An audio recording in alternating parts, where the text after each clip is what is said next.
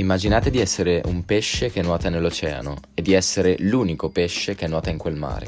Beh, questo fa di voi sicuramente il capo assoluto e supremo del posto dove vi trovate. Questa in ambito economico si chiama Blue Ocean Strategy, ovvero essere gli unici a fare qualcosa, essere gli unici a abitare un particolare mercato. Beh, questo com'è possibile?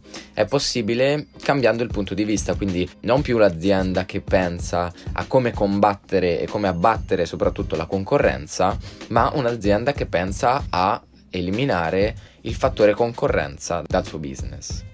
Questo cosa vuol dire? Significa creare un nuovo mercato, quindi portare qualcosa di talmente unico, talmente innovativo all'interno di un settore che sarete gli unici attori attivi all'interno di quel mercato.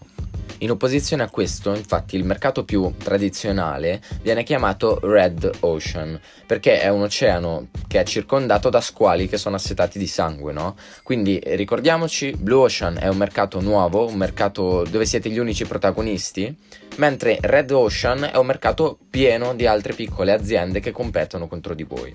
Vediamo dove nasce la Blue Ocean Strategy. È stata ideata da due professori americani nel 2005 e viene presentata tramite un libro poi pubblicato da questi due professori. Attraverso un esame basato sullo studio di circa 150 strategie eh, in un arco di tempo molto lungo, i due professori affermano che le campagne possono avere successo non solo battendo i propri rivali, ma creando nuovi spazi dove le aziende potessero competere da sole.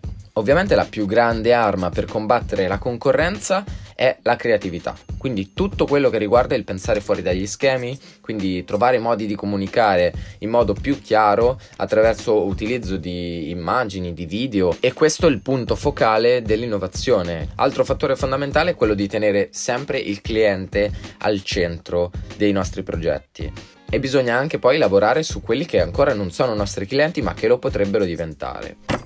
Ad esempio, eh, possiamo vedere eh, la Coca-Cola quando è stata inventata era una bevanda eh, non alcolica, mh, mm, da un sapore un po' strano, oppure la Red Bull quando è uscita la Red Bull, insomma, erano tutte queste bevande che non avevano un, un, vero e proprio concorrente sul mercato perché avevano un prodotto talmente unico, talmente particolare che poi con una buona campagna di marketing alle spalle tutti adesso bevono la Red Bull, anzi tutti imitano quello che, che fa Red Bull, i prodotti che fa Red Bull, come eh, l'azienda Red Bull si posiziona anche a livello no, di comunicazione, di sport estremi, hanno inventato un vero e proprio mercato che prima non esisteva. Quindi l'innovazione è sempre la chiave di tutto. Sperimentate, non abbiate paura di lanciarvi in progetti e in idee che magari parlando con i vostri amici risultano quasi insensate, ma credete nei vostri sogni, credete nei vostri progetti, ovviamente se questi portano un valore aggiunto a un cliente, a un potenziale cliente.